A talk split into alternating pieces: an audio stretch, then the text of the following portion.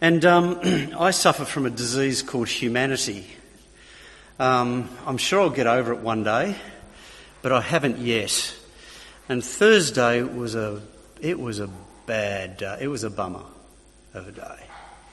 And um, I was just overwhelmed with sadness. I'm not exactly sure why. Was you know was it COVID? Was it sort of all these months of COVID? Was it uh, you know sabbaticals cancelled that just didn't happen and and uh, absence from family far and near? Was was it that? I don't know.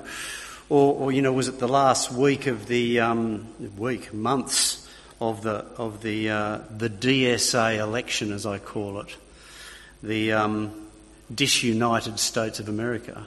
You know, was it something about that that was bearing a weight? But I can say it wasn't a political thing. Don't get me wrong. It wasn't that one side was winning or losing. It was a Philippian thing that was going on inside me. And um, I'm the sort of person who who nurtures hope. I, I, I'm for people. Uh, I'm for uh, that which is in us, which longs, um, that seeks grace and seeks to extend grace, that champions the other, that loves it when someone's doing well and are finding a greater freedom. And I think it was probably the lack of that around me generally that was, um, that was paying this wage in my life. And as I say, it was a Philippian thing. You know, for me, it was that they might shine like stars and as they hold on to the word of life in chapter 2, verse 15 and 16. But that's what we were seeing. It felt like we were living in a crooked and depraved place. Chapter 2, verse 15. And it looked like everyone was looking out for their own interests circumstantially in chapter 2, verse 21. And it looked like there was very much glorying in uh, my own righteousness, their own righteousness, in chapter 3, verse 9. And the bottom line was their God was their belly in chapter 3, verse 19. You know, it just felt like a Philippian world, and I'm going, oh, get me out of here, actually, is probably what I was saying. And I felt desolate. And when you feel desolate, I don't know about you, but every other minor little desolation seems to go as well. You know? I need to polish the car. Oh, I'm a failure. And then I'm very fortunate. Um, I was counselled by my wife. And there were three things that I'm going to pretend she said, whether she agrees that she said them or not. But uh, the first one was don't go anywhere. You're likely to pick a fight or throw a hand grenade. One. Don't go anywhere. You're likely to pick a fight or throw a hand grenade. Number two, don't go anywhere because you're just likely to worry yourself into a hole. Number three, don't go anyway, anywhere. I can tell you're losing it in the mind. You're losing it here. You're snarky, you'll pick a fight. You'll worry yourself into a hole. You're losing it in the mind. Stay here. Be calm, patient, and gentle. Now, this passage that we're going to look at in Philippians offers key responses to that, and they're beautiful, rich responses. But there's a problem. Those responses depend on a foundation, they're built on a foundation. So if you don't have the foundation, they're just good advice. And good advice will never sustain us. Can you, cure Oh, you can't, Kieran.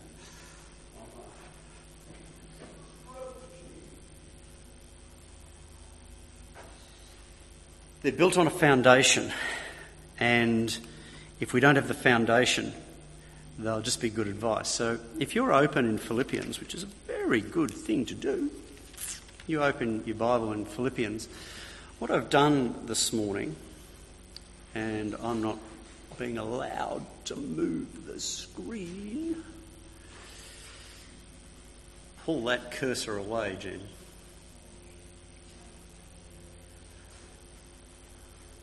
That'll do. Stop there.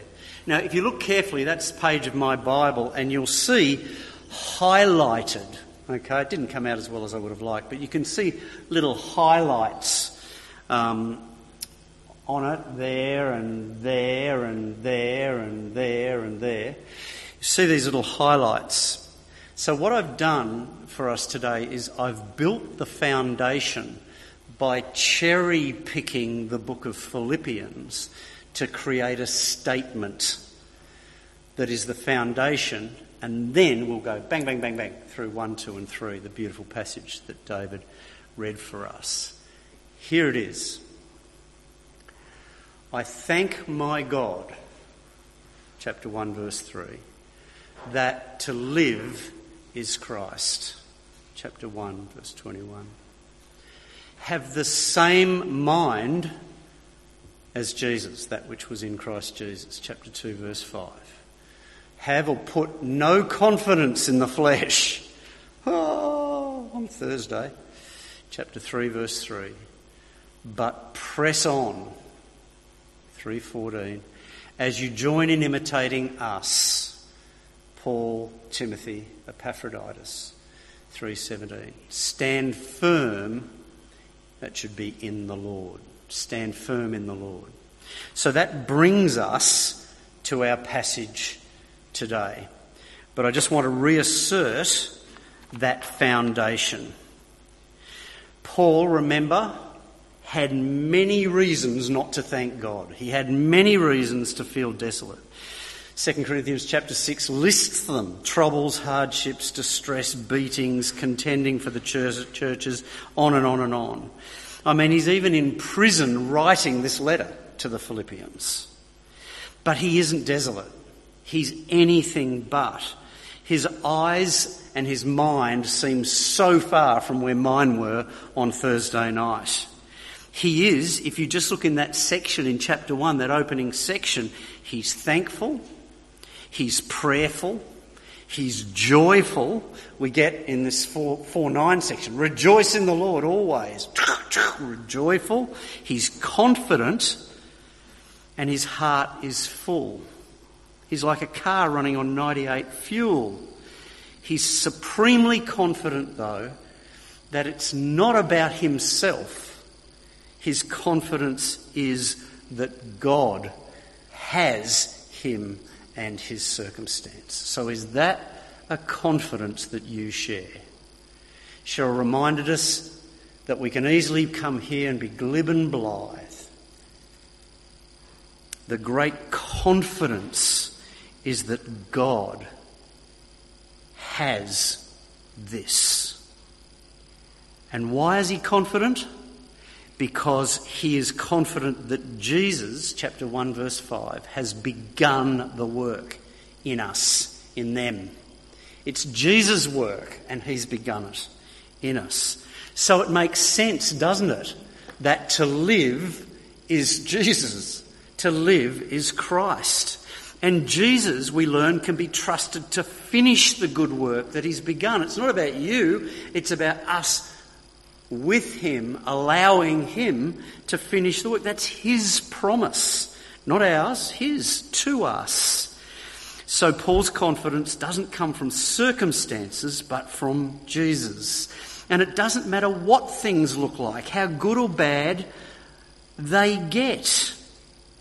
Paul's circumstance mirrors the same circumstance that we see Jesus experiencing in his own life and journey, ultimately to glory. So, therefore, have that mind in you. Not a mind that is confident in the flesh, our own capacity, our own work, our own striving. And we discover that Jesus' mind and attitude was actually to allow himself intentionally and knowingly to go down, down, down and from that place to be risen up, up, up.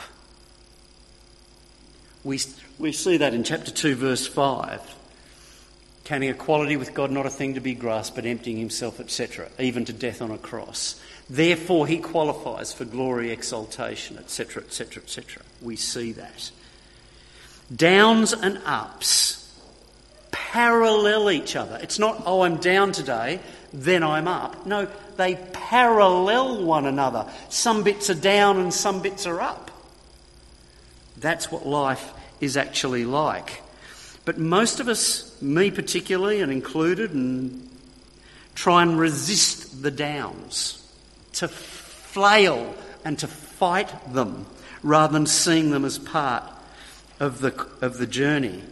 And this is what Scripture calls having confidence in the flesh. That somehow, if we do something, we can do it better than relying on Jesus. Don't believe those who tell you you should be up all the time. I was speaking with my daughter this morning and yesterday because she said something that really floored me. She said, um, she said, I can only speak for women, Dad, but she said, young women my age feel worthless all the time. Now, you look at these young women around here. Look at my daughter. She's beautiful, she's smart, she's switched on, capable, employed, doing a master's. And I said, Is that you? She said, Yep. She said, It's a, it's a thing. We all are scrabbling. And I said, So what would you need to do to fix it? Now, she's a devoted Christian. What would you need? She said, It's like, it, it's like a fog that we live in. She said, It's not something that we think about in terms of remedying it. She said, We're doing all sorts of stuff to try and you know, ignore it, keep connected. But I said, wow, don't we need this? Don't we need this revelation from God? And don't we need the power of the resurrection? Not just the knowledge of the resurrection, the power. Of, don't we need to have partners in prayer and be praying for our young people? These are the best and the brightest of the western suburbs. women. She said, I can't speak for the boys. It's hard work if it's your job to drag yourself into your own personal heaven. So, if life is difficult, don't despair because this is the territory of Jesus. This is why he's here and why he came. There it is to know Christ and the power of his resurrection in chapter 3, verse 10. So, how does this quickly, how does this down, down, down, and up, up, up work? Well, I just want to use the passage from the prodigal son because what we need to understand is in the culture, the behaviour of the son, us, towards the Father, God, is so incomprehensibly reprehensible that we cannot understand it. The son so shames the father. I wish you were dead, he says. How many people are saying that about God? I wish, you know, God, dead. What are you talking about? I wish you were dead. Why? Because he wants the land. Land was the birthright. You only got it when the father died. I wish you were dead so I can go and fulfill my own heaven, make it up. The crazy thing is, Dad says, okay. And he somehow divides the property. That projects all the shame of the community on him. You don't do what the dad just did. So God somehow is used to rejection and insults and shaming. God is used to looking pathetic in the eyes of others. He goes down for us and even with us. And then the whole community says, would have said to this father, How could you have raised a kid like that? How could you have raised kids like that? We find later on. So, like last week that Kieran shared with us, you know, pass the baton. Boy, if you didn't pass it very well, you're a loser, aren't you? That's what people would have said to this father. This is God we're talking about in analogy. People feel God falls short of their expectations of behaviour and character and conduct. This kid actually culturally deserves to die. For everyone's sake to be expunged. But then he does the smartest thing he's ever done in his life. He looks back at who the Father was. And he goes, even though I'm a horror, he is my only hope and he starts to turn around. And then the father keeps on suffering for him because every day on his front doorstep he walks backward and forward looking for him. He should declare him dead and fit in with the righteousness of the community, but he doesn't. He stands against the prevailing righteousness and he looks for the lost one. Then, when the lost one turns out, the whole community would have gone, There he is, get the stones out, here we go. So, what does dad do? He shames himself again by running. Mature men in that culture never ran. So all the energy that's going towards the son is now turned towards what's he doing? What's he up to? There he is again, being shameful, being all. And where does he go? He runs and he casts himself on us to protect us from the spirit of the world, which is all about performance and shame and worthlessness. And he's taking again that which the Son deserves. He's taking it again. And then he welcomes, welcomes him home and he shames himself again by throwing a party for him. The older son, the religious one, he gets it. What are you doing? Shaming us again. Can you see how to bring us up, up, up, up? The Son goes down, down, down, down, down. And this is the pathway of life under the glory of God, under the divine rule of Jesus. In 1 John 4, John says, you know, the one who journeyed with Jesus and had this soft, soft, soft heart by this stage of his life. He says, God is love. This is how we know what love really is. This is how we know the Father and the Son show us what love really is. And then in verse 10 of 1 John 4, this is love, not that we love God. Oh, get that. You can't perform out of worthlessness. Not that we love God, but that He loved us and sent His Son as an at oneing sacrifice, the sacrifice that would bring us back into relationship with the Father. So he goes on to say, Dear friends, since God loved us so much, Shouldn't we just love one another? Oughtn't we love one another? Jesus went down, and this is why he qualifies to be raised up, up, up. We can only come up in him. One of my bike riding buddies is a serious scuba diver. He said oh, a couple of months ago, he said, I got caught in a vortex. Shh! He said, I looked at my watch, I was swimming around with these fish and it was all lovely. And he said, next thing I looked at my, my watch and I was 70 metres down. He said, thank God for the best. We can only come up in Him. We can only come up in Him. And Paul's appeal to the Philippians is that they would see how established and loved and included they are, irrespective of their circumstances. So join in imitating us in this, he says. This is what maturity actually means in 3.15. It's about clear confidence and assuredness of who we are and what we have, irrespective of circumstances. And because they do get it, they are his joy, his crown the ones he longs for in chapter 4, verse 1, just to be standing with people, brothers and sisters like that. So he says, Stand fast, hold firm in all that you have through Jesus, dearest friends. But then we have Thursdays, like I had, where it feels like we're going down in the body, in our own flailing feelings, and it's a battle, it's warfare. It's spiritual warfare. It's Holy Spirit warfare. And so Paul pleads with them.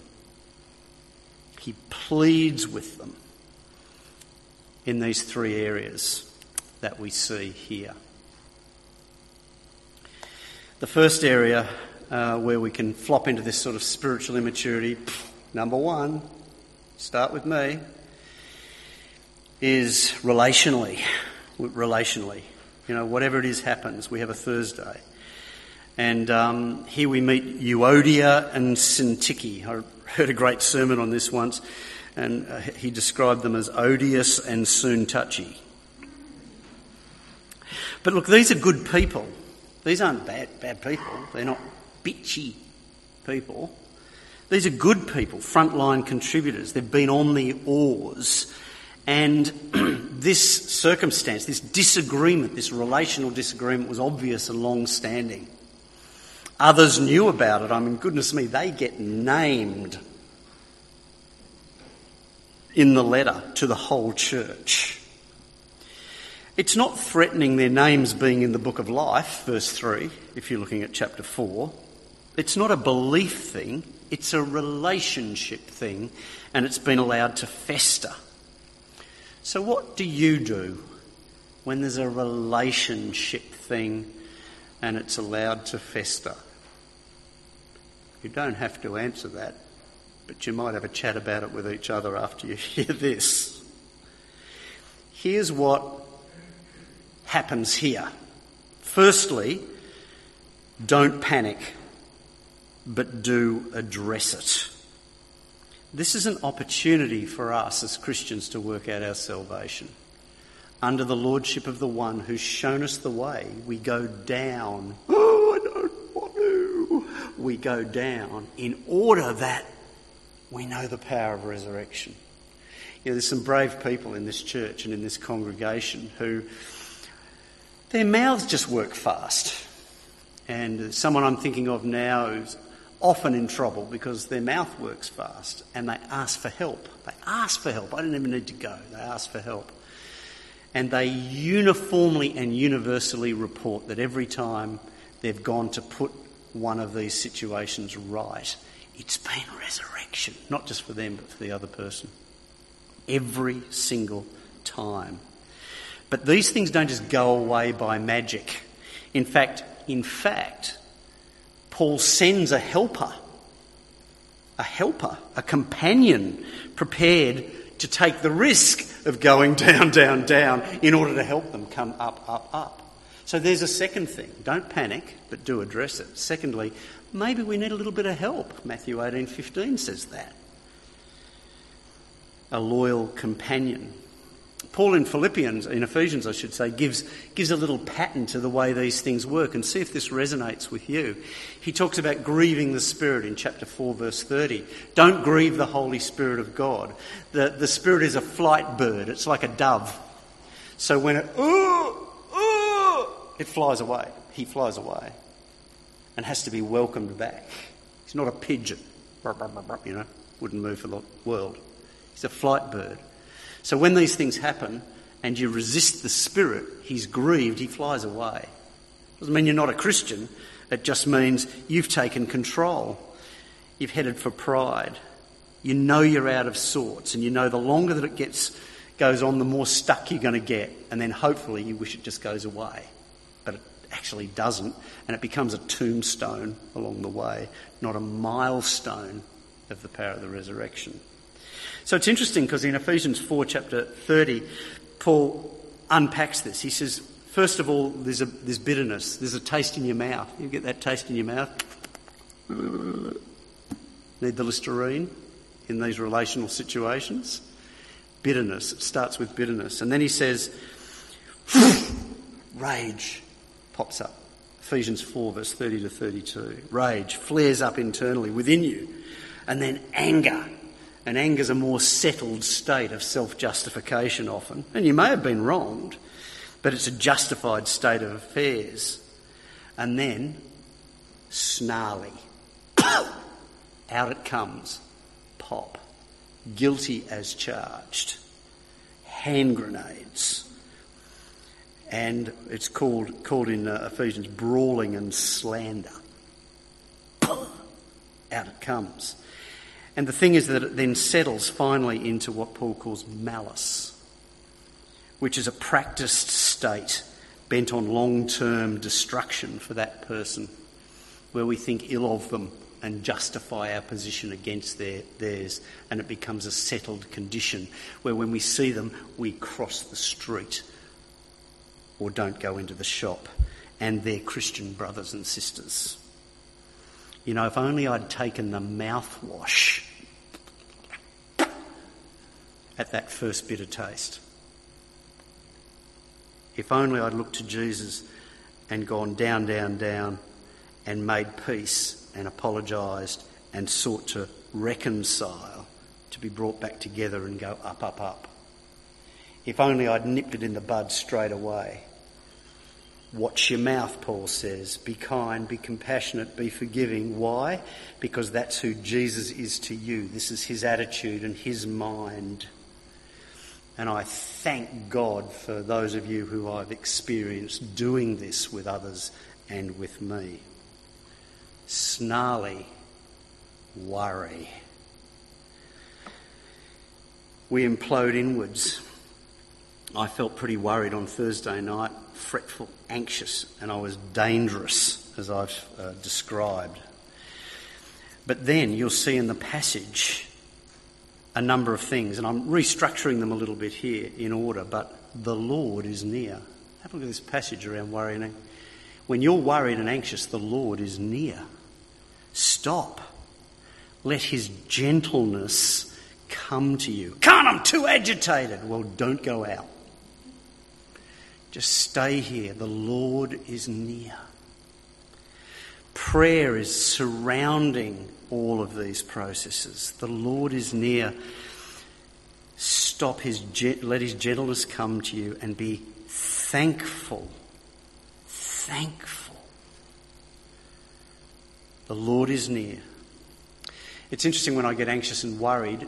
Do you find yourself defending your anxiety? You don't know what it's like. I've deserved to be angry anxious, I should say, I'm angry too, and worried. We defend our anxiety. We get flare up when someone says, Look, you're really worried about this. Can we just take a step? Don't we? Well, here's God saying, Don't be like that. It's not going to go well, is it? It's not going to be much down, down, down that leads to up, up, up. I'm not trying to be psychological. It's just a broad principle. The Lord is near. That's why when I'm worried and anxious, I say to myself, Lord, you're near. Lord, you're near.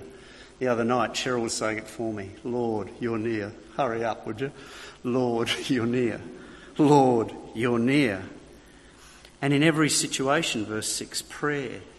Plead your case. Come to God. Read the Psalms for goodness sake. The Lord is near. And here we see the fruit that in time peace comes. If you want to learn something about long term toughening up spiritually, here is a perfect pattern. When it happens, we get the mantra of the Lord is near. Come, gentle spirit, I welcome you back. I'm all over the place.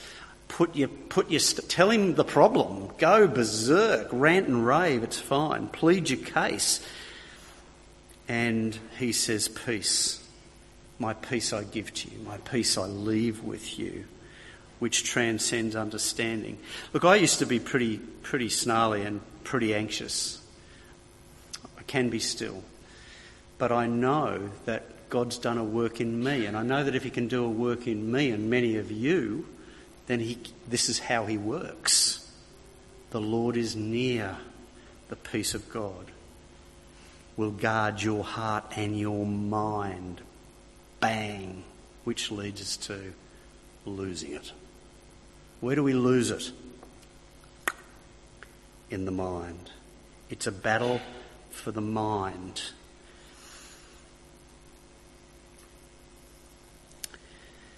Romans 12 says, Don't be conformed to the spirit of the world, be transformed. Where? In the mind. Dwell on, think about, focus on. What am I putting in? All I'm going to say about this beautiful passage in, uh, as we close now is, is just write it out and stick it on the fridge and go to it. What does he say? He says, finally, truth. Lord, give me the truth. Honourable, just, pure, pleasing, commendable, excellent, anything worthy of praise. Think about these things. And look what happens. The God of peace will be with you. This is an eternal promise the God of peace will be with you. Remember, the Lord is near. This is practical Christian living. And I pray that you would have someone who can just practice alongside these three principles the mind of Christ, not the, the natural resources of the flesh, when we're snarly, worried, and losing it in the mind. This is great stuff to have on the fridge. This is the good news of Jesus lived. So, Lord Jesus, right now, for your beloved children, we thank you that by faith and your promise we declare that you are near. Lord, you know we get snarly. You know we get anxious and worried. You know we lose it in the mind.